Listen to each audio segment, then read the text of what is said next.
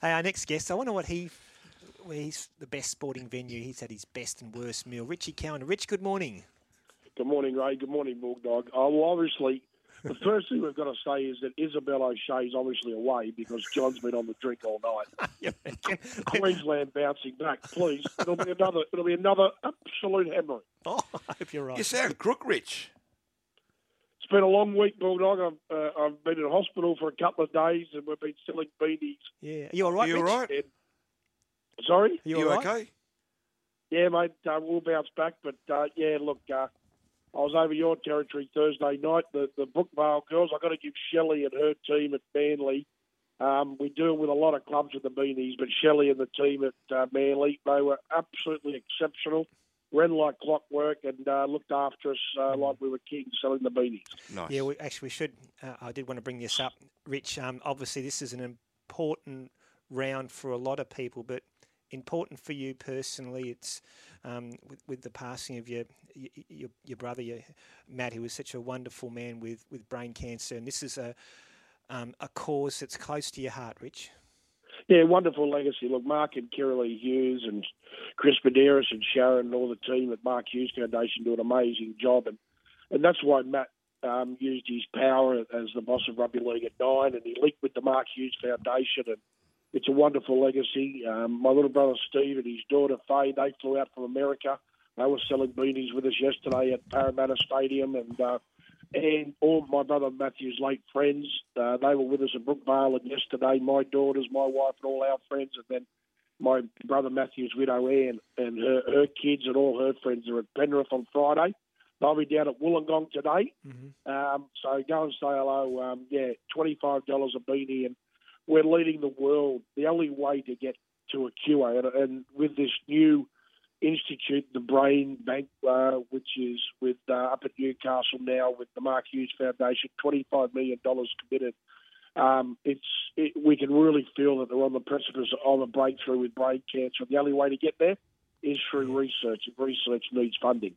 Yeah, no, and let's hope that is the case. And uh, again, Rich, um, thoughts go out to you. I know it's a tough weekend, but what you and your family and all those people who help you do during um, uh, this weekend with the Mark Hughes Foundation and Beanies for Brain Cancer is just fantastic.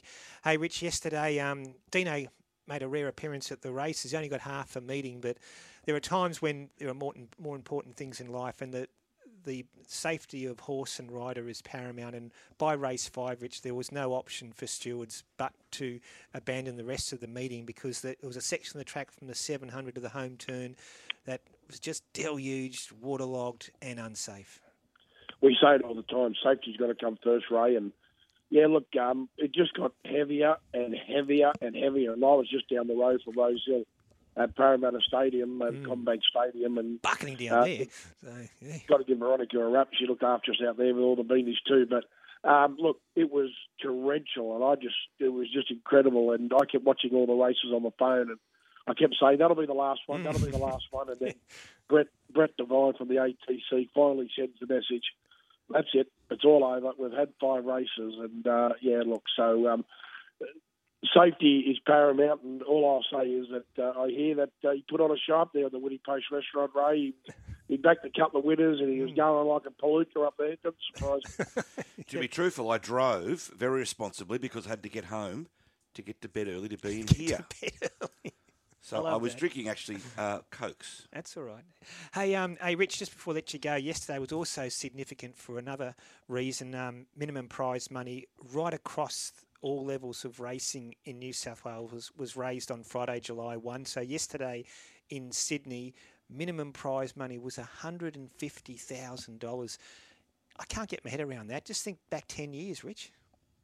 Yeah, it's incredible now. You know, I think a lot of people, when you've owned a horse that's been a Saturday horse, and it's not easy to get one, you look back in the record now, and I've done it with a horse called Bellagio Win. I keep going, right, now, if he was racing nowadays on another 20, 30, I said, God, this horse, this horse would have won two million.